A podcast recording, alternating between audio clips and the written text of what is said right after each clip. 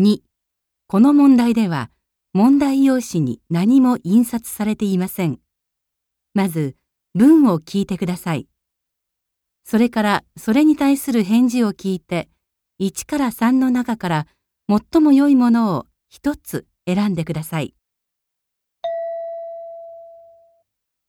1番ああ、さっき皿を割ったかと思ったら、またやっちゃったよ。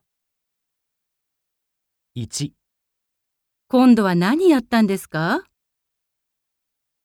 ？2、それは良かったですね。3じゃ、やっちゃいましょう。